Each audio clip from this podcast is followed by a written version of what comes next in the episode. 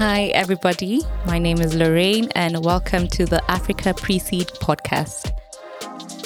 If you're a founder or an investor uh, and you're keen on learning more about the African tech ecosystem, we've got you covered. In this episode today, we focus on the parts of the African tech ecosystem that speak French as a first or second language, referred to both as Francophone Africa and French speaking Africa.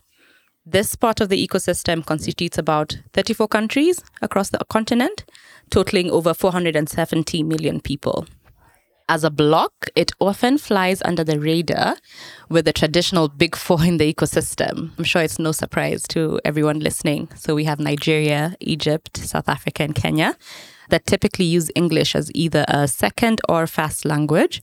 Yet there is so much to unpack, and to help us do that, I'm very excited to welcome Benoit Delestre, President at Saviu Ventures, onto the African Pre-Seed podcast. Benoit, please, I hope I, I pronounced the name correctly. That's perfect, and I'm doing great. First of all, thank you, Lorraine, for having me in your podcast series. I'm so proud and glad to speak about the emerging tech ecosystem in French speaking countries in Africa you know, we are too often forgotten yeah. compared to our Anglophone neighbors. So great to speak with you. Perfect. And maybe we'll just start with a little bit of background on you, Benoit. So you're part of the Saviu Ventures founding team. And before Saviu was founded in 2018, you're a member of the advisory for financial services business Particip. Yes. And uh, and a former investor, board member at the likes of Addict Group, Sambot, and Nithios, just to name a few. Also, the former CEO and president of 4G Secure, a leading authentication system provider within the mobile telecommunications industry. So, we are definitely in good company today. The CV really speaks for itself in terms of your experience. So, looking forward to the conversation.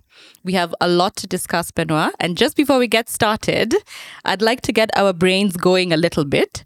So we have a game called Rate This, Rate This, Rate This, Rate This. In this game, we'll give you five topics.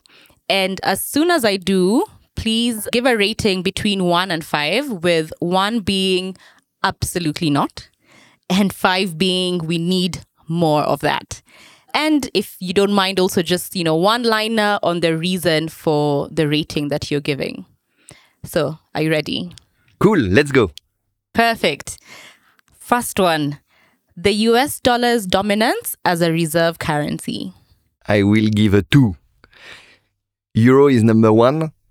Dollar could okay. be second, but not very popular in a francophone country. And the beauty Great.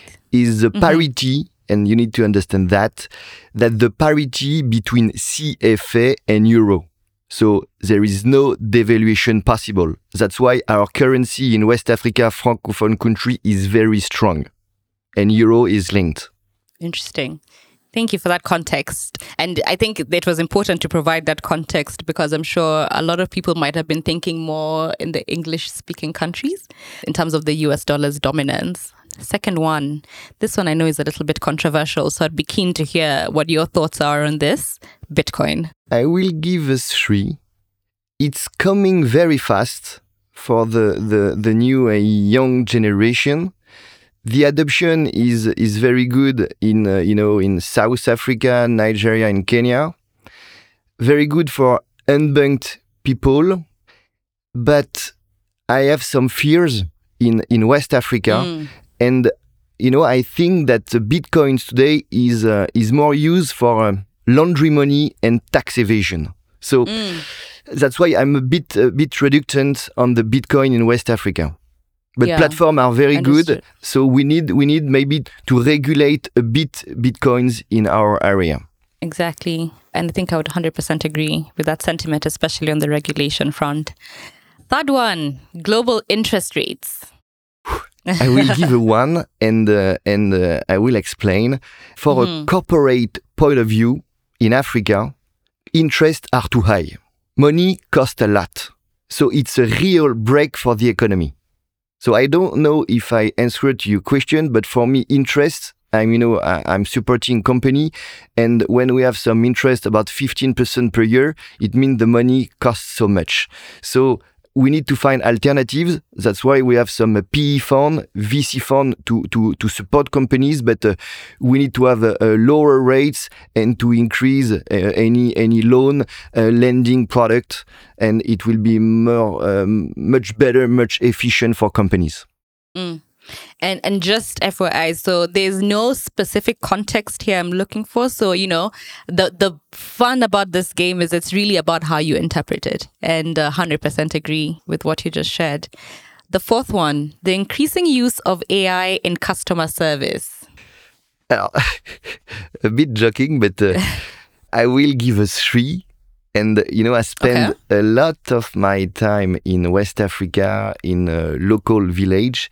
And when we are talking about AI, you know, I'm a bit surprised using AI, you know, with a, with in a small village with a, a, a completely, a, a completely uh, crazy dialect. So uh, it's very good for industrial country, but uh, in West Africa, in our context, it will coming soon, but not now and and mm. it could it could help in uh, in health and fintech sector but uh, let's wait for uh, for for some uh, some years. It, it's not uh, it's not really efficient today. Okay. And the last one e-commerce in africa. I will give a 2 so what a okay. change in the last 10 years and i will explain why i will give a 2 e-commerce will be key for the next generation but we are facing two major issue. Payment. You know, most of the payments are yes. done at the delivery, not online. And logistic is still a pain. Look at Jumia. They are not break even after 10 years. Mm. So it's it's really interesting, but now we need to to to solve any issue on the payment logistic and for me, e-commerce is booming on the B2B business. And then yeah. it will be more efficient on B2C.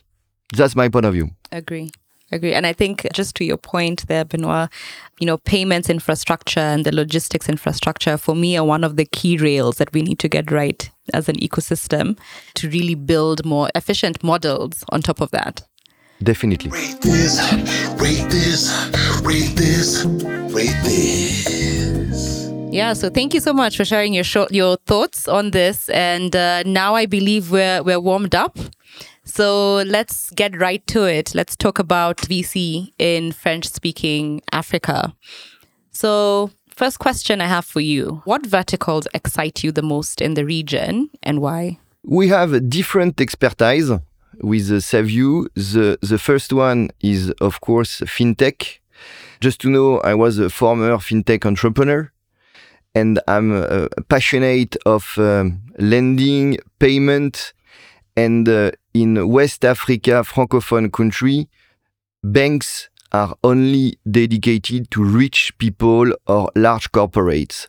So it's obvious that we need to offer any payment methods, any lending platform to the population. That's why fintech is key for me.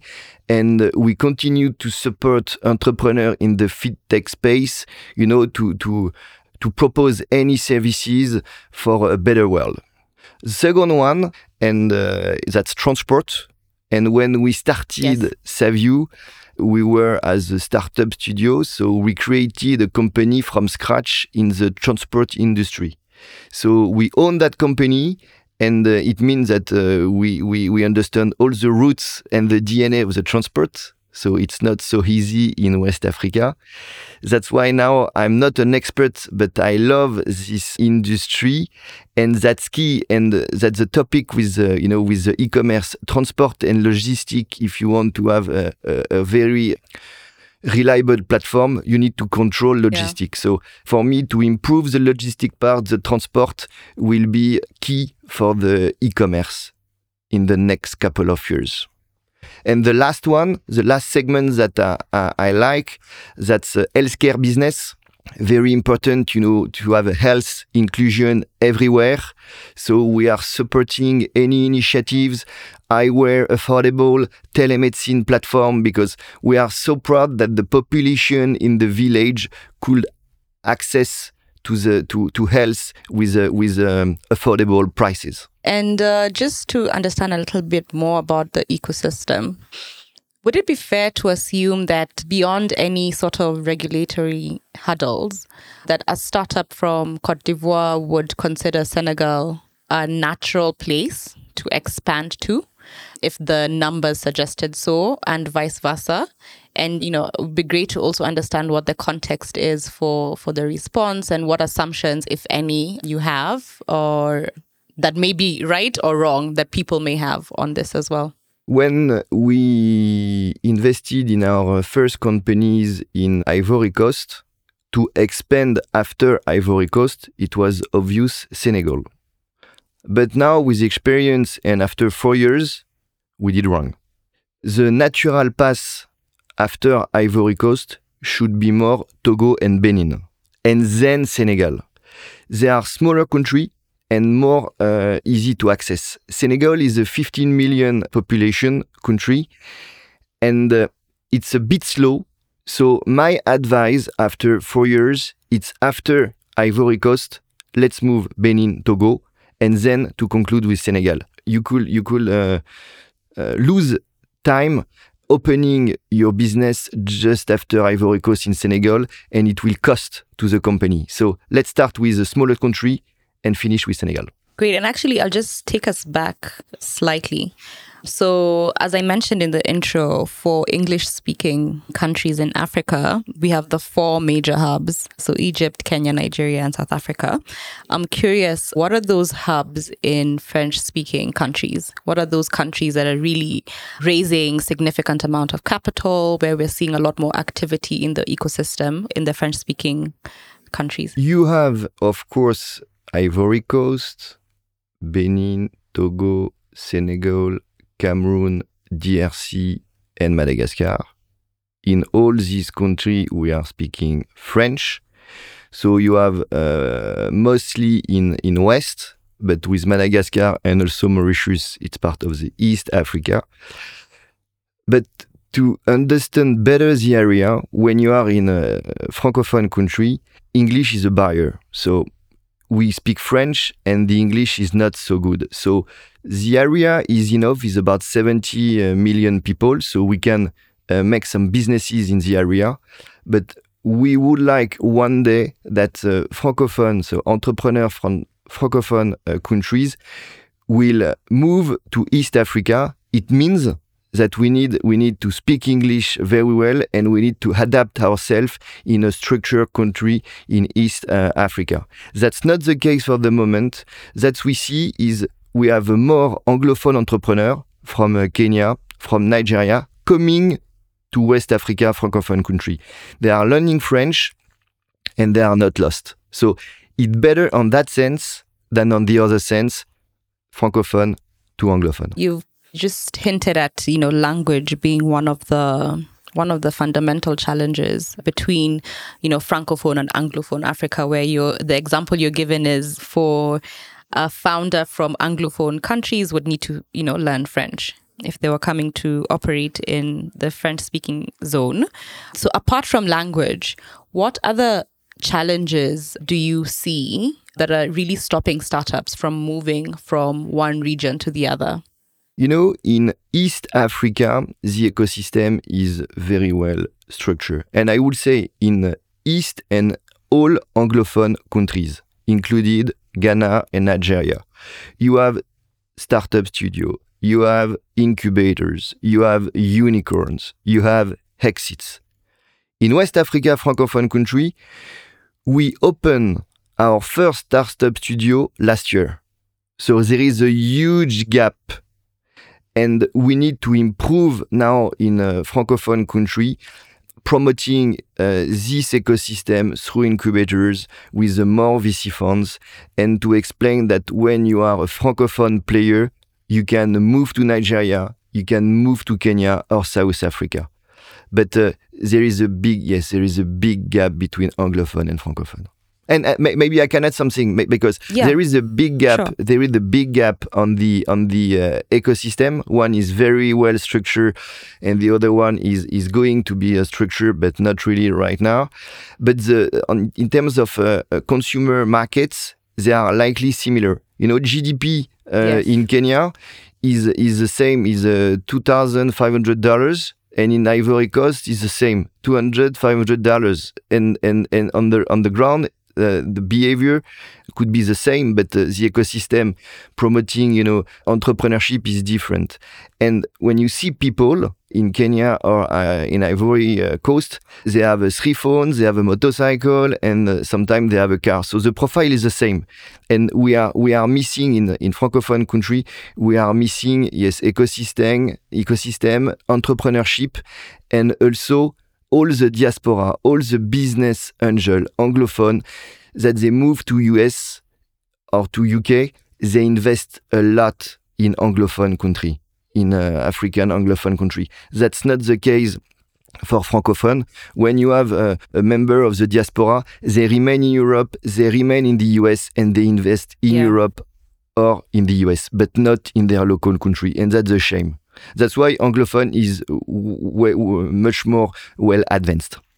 I just thought of something that maybe I should I should bring up here is I've I've spoken to a few founders who when they're speaking about Francophone Africa, they also speak about Tunisia and Morocco as really part of that market. And, you know, the natural progression for companies operating in Tunisia or Morocco is to expand into Cote d'Ivoire or Senegal, but mainly Cote d'Ivoire, at least from what I've experienced. I'd be curious to hear more from you on that. Totally right.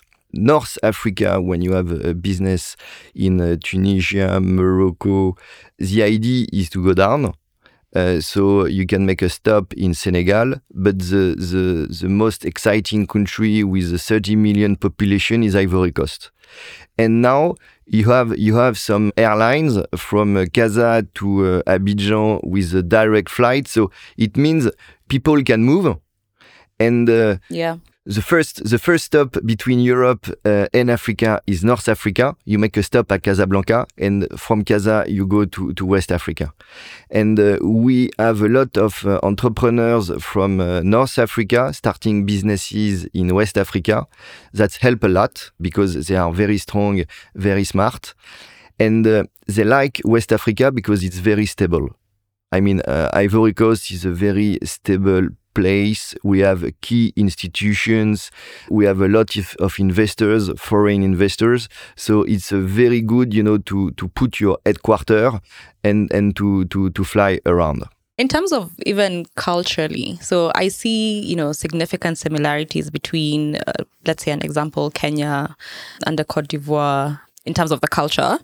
I'm curious to hear now in terms of North Africa, so the Tunisia, Morocco, are there significant cultural differences that may make such expansion strategies a little bit trickier? Uh, so apart from that, there's a similarity in language, but just curious to hear about the culture aspect as well. Culture is different. So in terms of uh, business, you have uh, some uh, some synergy, but uh, North Africa compared to West Africa and especially Ivory Coast, yes, totally, totally different. I can explain. In a business point of view, you have all the construction company, all the schools that they expand their activity in West Africa because we, we need to to uh, we need to build uh, new houses we need to train people we need to to create school. And uh, before it was a french company based in europe and now all the major company are from uh, morocco. But uh, yes mentality is a bit different. So that's why there is a corridor between morocco mauritania and senegal and uh, there is some close relation between these two countries political countries. There is some close relation between Ivory Coast and Morocco, between the, the king of Morocco and the uh, president of Ivory Coast. But I would say there is a gap in terms of, uh, of mentalities. But it doesn't mean it doesn't mean that we cannot work together. But it will take some times, you know, to, to have some, uh, for example, some companies with the founders from Ivory Ivory Coast and his co-founders from Morocco. Today, it's much more entrepreneur from Morocco. They start that business in Ivory Coast, you know, to be focused on the area, and vice versa. You can you can have some Ivory uh, Ivorian entrepreneur establishing their businesses in in Morocco now we are linking we, we are waiting for the, the mix between a different culture and a different uh, different uh, mindset of entrepreneur and it will be uh, i think uh, very efficient for the community uh, you've touched a little bit about the archetype of entrepreneurs that you're seeing, or the type of entrepreneurs that you're you're seeing.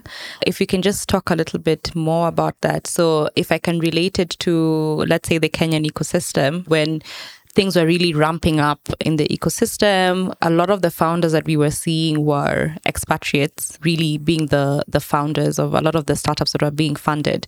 So I'm curious to hear from you know the perspective of French speaking countries. What are the typical founders that you're seeing? Are they more local? Are they experts, or are they local professionals that you know worked extensively abroad that are now coming back into the market what's that division you're seeing in terms of the founders? Today we have uh, 17 lines so 70 stakes in our portfolio 1 and 2 so we have an experience about the the profile of uh, founders. And uh, we have we have uh, two types of uh, founders. We have uh, people from the diaspora they live for uh, 10 years in uh, Europe or in the US and they are back uh, in Africa after after uh, being graduated. And that's uh, that's key because they, they, have the knowledge they have the network and um, and they speak english. And we have some expat so i mean some american some French, they left their country, you know, to, to create their own companies. And that's also good for the ecosystem because they bring expertise, they they ask some new talents from Europe and the US to come to come to uh, to Africa. So uh, for me, that's the two main profile. And also now we are supporting some more local people I mean, some some students, some some entrepreneurs, they, they, they spend all their life in their in their country. I mean, Ivory Coast, Senegal, or Cameroon. Yes. And uh, and now we are focusing on that new talents because they understood that they can create their own company.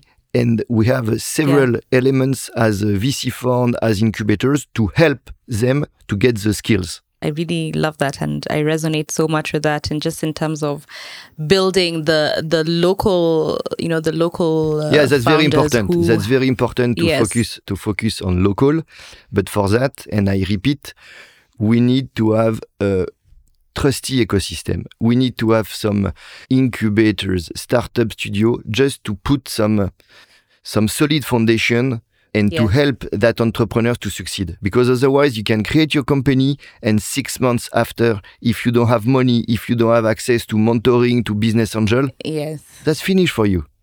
Absolutely, hundred percent agree with that. And maybe you can just move, just understanding more on the macro level when you look at infrastructure and market point of view. What are some of these fundamental differences between the region's largest markets. So you've mentioned Ivory Coast, Senegal. I think you mentioned Ivory Coast was it 30 million? Yeah, 30 million people. Population yeah, size. Yeah, yeah, population. And then uh, 15 in Senegal.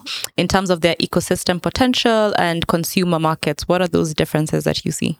We like uh, the area where we are. I mean, from uh, Mauritania to uh, Togo, it's uh, roughly included uh, Mali and Burkina Faso. It's roughly around 70 million people. And the hub is Ivory Coast. The hub is Abidjan.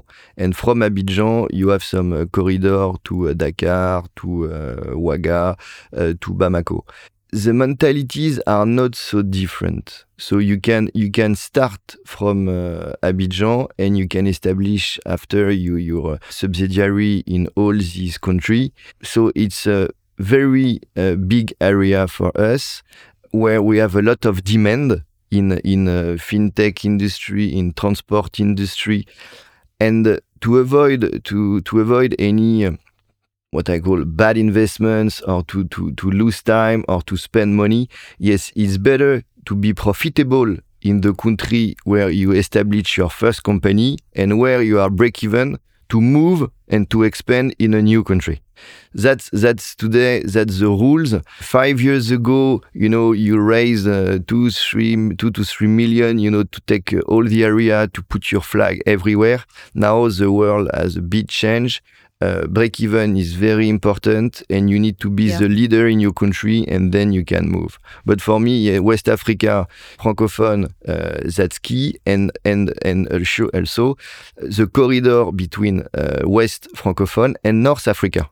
So it will it will increase the area and and central africa also. So it's a good place to invest today and uh, and French, as you will hear, French French is also uh, very important. So so it's key it's key for all these entrepreneurs because the area yes is is quite big. I just want to also understand in terms of the profile. We've spoken a bit about the profile of founders that are prevalent in the market and the ecosystem. In terms of investors, who are the most active investors in the ecosystem in terms of their profile? Are they more local, more international investors? And yeah, what does that look like?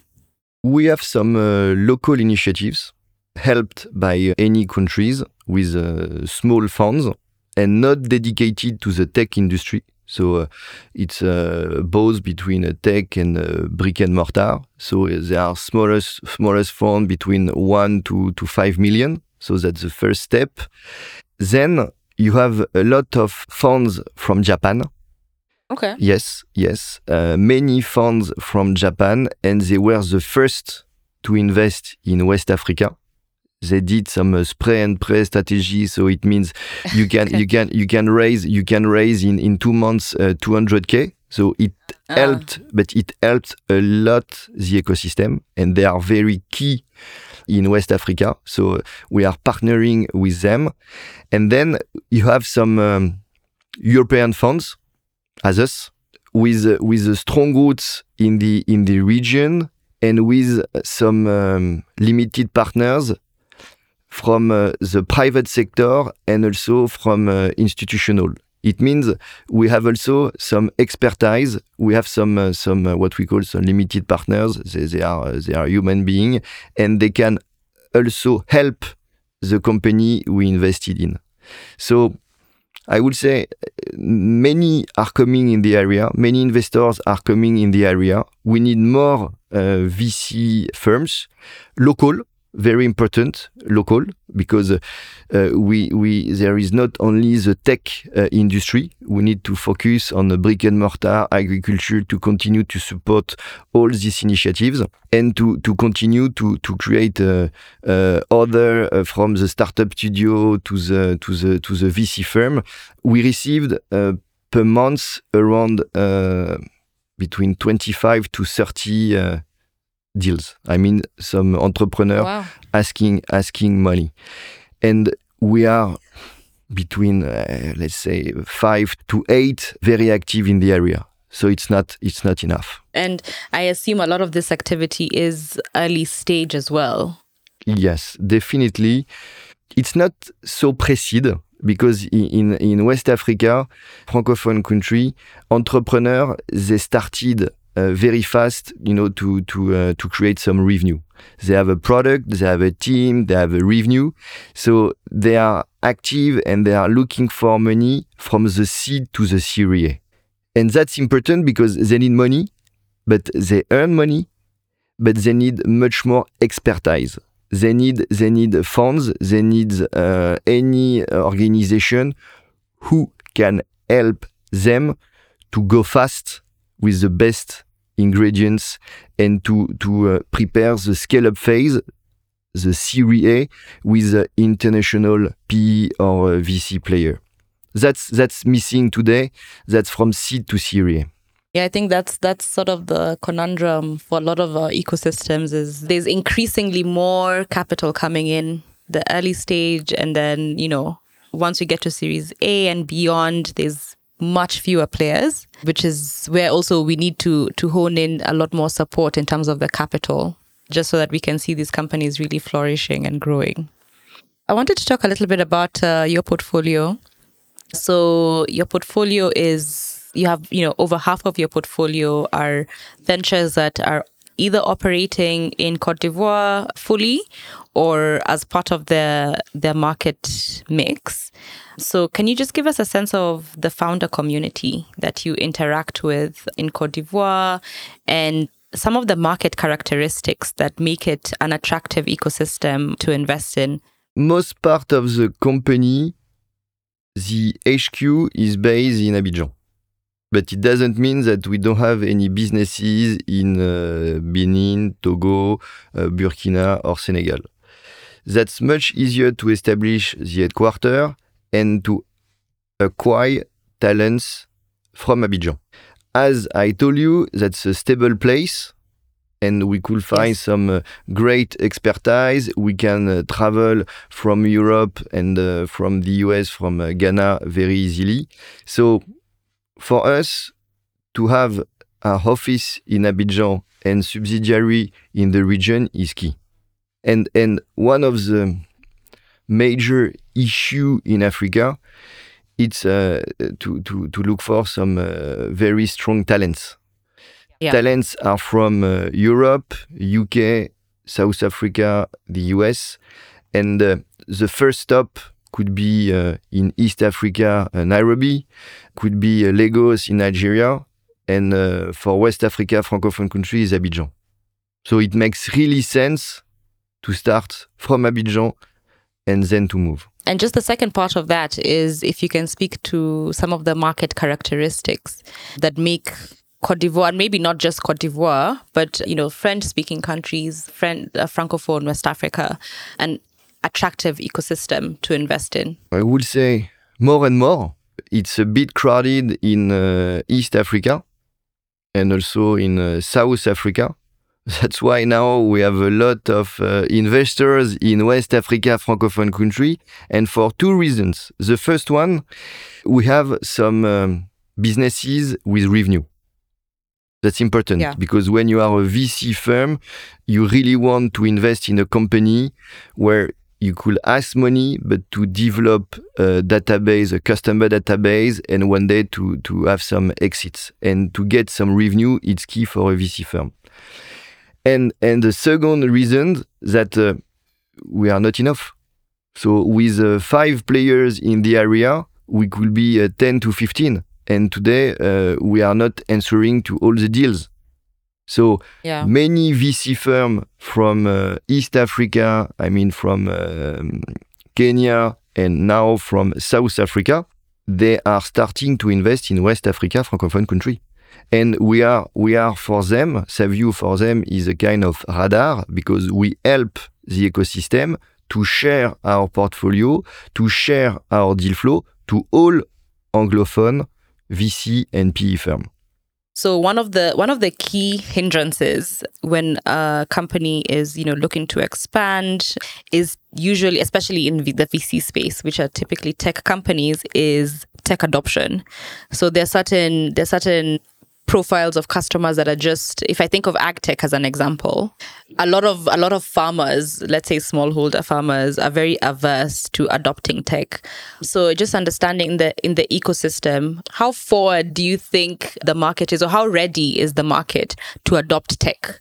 Because a lot of the success uh, for a lot of these companies is reliant on just having a market that is willing to adopt and is ready to adopt tech. If you are talking about uh, agriculture in uh, West Africa? Actually, just more more broadly, not specifically agriculture, just more broadly in terms of are there you know more young people in the market that are now obviously with with the youth they're more likely to adopt tech. So not specifically to ag, just in in general, yeah. All the population have between two to three phones in West Africa.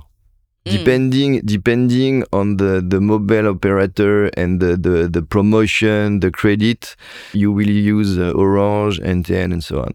So it means every day we are connected. And from from the senior from the senior i mean the 60 and more from uh, to the to the young generation they are connected. In the village you could receive all the the, the pricing, you know, from from tomatoes, uh, manioc, and so on, on your on your cell phone. It means Mm. you, you you are well you are well aware about the the trends, about the the the, the prices, and uh, it's key because you, you you want to exchange and. Uh, Yeah. you don't have choice. You don't have choice. And and now smartphone, you can have a, a smartphone for uh, uh, it's in CFA for uh, seventy dollars, new. Okay. Wow. Yes, new. So uh, not uh, second hand. So so wow. uh, yeah yeah yes. And uh, even in the village, you have some uh, not stupid phone but some smartphone, and uh, you have a, a small farmer or. Uh, the maquis, the restaurant, uh, you could order your food, you can uh, send money, and everything now is through the smartphone. So for me, the tech is obvious. It starts from the mobile phone because that's the internet access. The internet access, that's the content. So that's the video, that's YouTube, that's and and uh, the youth is training their parents, their cousins, and their grandparents. That's that's impressive. And that's yeah, why that's, that's why really that's a why you- we are focused in, in tech and to create some jobs and to to um, help all the population, the villages to you know to to uh, to to scale or to to be more uh, more um, uh, to create more jobs. Tech tech for me is is obvious. In every Yeah, sector, absolutely. agriculture, financial, uh, it's it's a re, real game changer. And talking of re- of game changers, curious to hear your point of view on the government's role in really catalyzing an ecosystem. I, th- I, believe in Senegal, the government had a fund that was investing in startups a few years ago. So I'm just keen to hear how much of it or how much success do you pin on, you know, having government really supporting the startup or the tech ecosystem? very important to have the state, government, and uh, all the the public sector uh, promoting the the um, to finance company and to help uh, entrepreneur because they are very close to their population and uh, when you are a local entrepreneur you will go directly you know to to discuss with with local people and and Yes. uh, for example la DER in uh, Senegal that's a public fund including incubators and startup studio that's for me the opinion leader and uh, when you are in Senegal, when you want to create your company, the first step, the first place you go to ask advices and to ask money is la DER. It's not, you know, to ask a European, a UK or a Japan uh, VC firm. You go to local people and uh, to to um, help any local entrepreneur we should have more la DER experience in all our country to receive people, to uh, offer some space, some advices. Of course, money, but if your project is very good, you can access to uh, money, to uh, mentors and business angel. But the first, you need to find the first, the, the, the, the right people to connect you and to uh, offer you some uh, some space and some uh, structure to develop your business. So it's key. We are getting ready to wrap things up. Now, as an investor, I'm sure you're approached by many founders seeking investment into their startups. What signals do you typically look for or look out for when you're dealing with a founder that make you, you know, say, you know, there's something here or I want to know more? What are those signals you look out for? We are investing in uh, human. The first thing is uh, to understand and to do a, a bit of uh, psychology to know who is the people you are talking with, what he's requesting, and uh, if he could listen to you in the next steps. So we are spending a lot of time with all the entrepreneur, even the, the, the deals, even the entrepreneur that you know we will uh, not invest in, but we are giving a lot of advices. We are doing a lot of psychology to find to reach the good one. So for me, the first step is the the entrepreneur, the, the skills and the, and the honesty of the entrepreneur. And the second the second element is to understand his business. And if we cannot understand and if we cannot bring expertise, HR, uh, BD to him, it doesn't mean that we can invest. I think that touches on on my what my next question was going to be, which is you know some of the biggest red flags. So you've mentioned there someone who seems like they're not willing to listen, or someone who's not coachable. So are there any other red flags that you typically look out for that make you say absolutely not? Yes, we have some uh, doubts on a certain country where you know the um, currency is not really stable and when the um, corruption is too high we we are in in uh, in West Africa, francophone country. You know, you need to be very well connected.